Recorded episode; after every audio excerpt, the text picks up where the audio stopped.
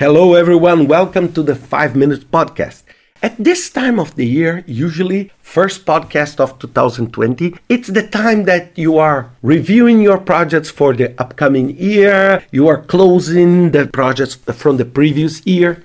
And this made me to remember a book that I read, I would say maybe 7, 8 years ago, called Kill That Company from Lisa Bodell. And this book is all about simplifying things and how it's hard to transform.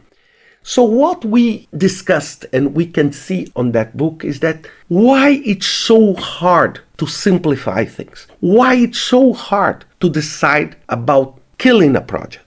Please, I don't want you to feel that the word kill has just a negative connotation, but I'm talking kill means the killing involves something that is a tough decision a tough challenge to handle because the kill is always associated with something that is not positive, that is traumatic and negative. And this, of course, is the environment because no one started a project thinking that at some point they will have to cancel it or kill the project.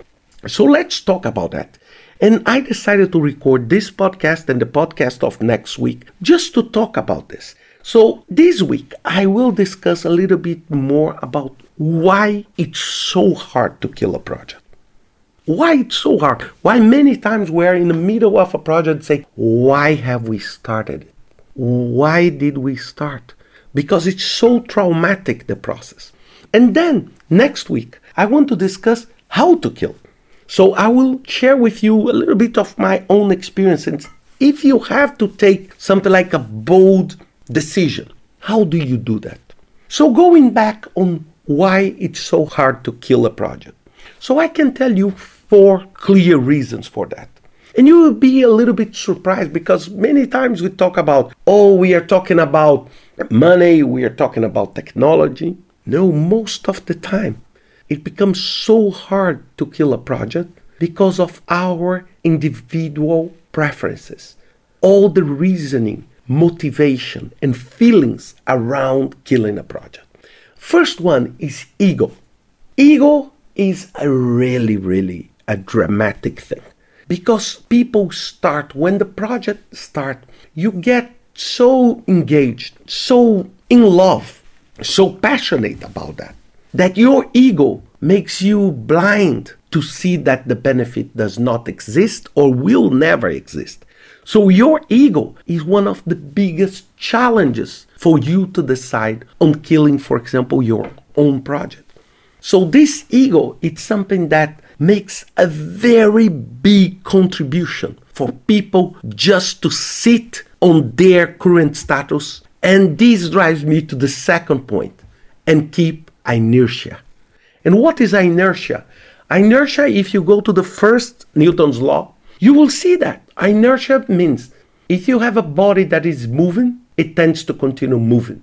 If the body is not moving, it will not start moving by itself. So this is a basic inertia. So what happens that you're doing a project, you start getting used to that, you start getting passionate about that. So what happens? You don't want to stop the project because stop the project is going against the traditional inertia because it's assume a changing environment and people don't like change very much. The third one is about sunk cost. I spoke many times in many podcasts about sunk cost. What is a sunk cost? The sunk cost is the amount of money or effort of energy you already spent. So what happens is this amount of money should never be part of the decision to continue or not. I love, and I said many times, there is a quote from Eliyahu Goldratt that is one of my favorite quotes. He said that the first thing you need to do when you are inside a hole is stop digging. What do I mean by that? It's something like, oh, we already spent $1 million in this project, so let's spend one more. And then you say, no, God, now I spent 2 million, so let's spend two more. And at the end, you just create a bigger and a bigger problem. So, one of the key things is that if you notice you are on the wrong way, please stop as fast as you can to avoid the perception of the sunk costs. And the fourth one, that is for me one of the most clear ones and one of the most challenging to solve, is the fear. Why we are so afraid of killing a project? Because people fear the failure.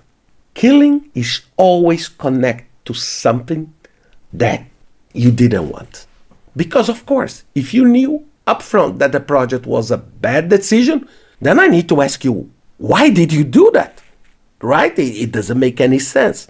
So, fear fear of losing the job, fear of having, I would say, that stigma of, oh, that group, that group, they were the ones that failed.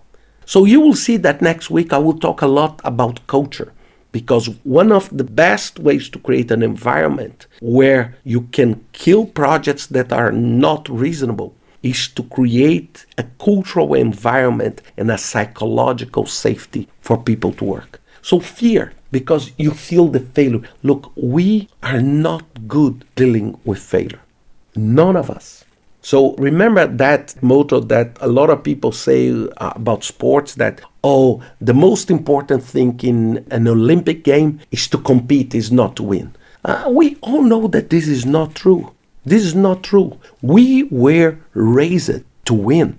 We were not raised to compete. So when we compete and lose, we don't feel happy. You know, you don't feel happy. Oh God, I was trying to be the champion of this volleyball tournament and then I lost, but I'm very happy. It's not common.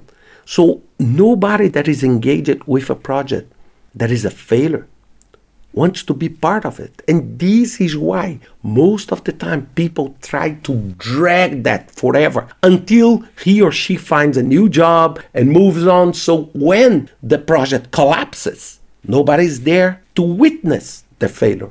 So these are the basic four challenges that make killing a project such a hard work. Next week, I want to talk to you about how do you handle this? How do you work and create an environment where killing bad ideas or killing complexity is taken in a serious and at the same time positive way. And this is what we'll discuss in the second part of this podcast called Kill That Project. So I hope you enjoy the podcast and see you next week with another five minute podcast. Take care.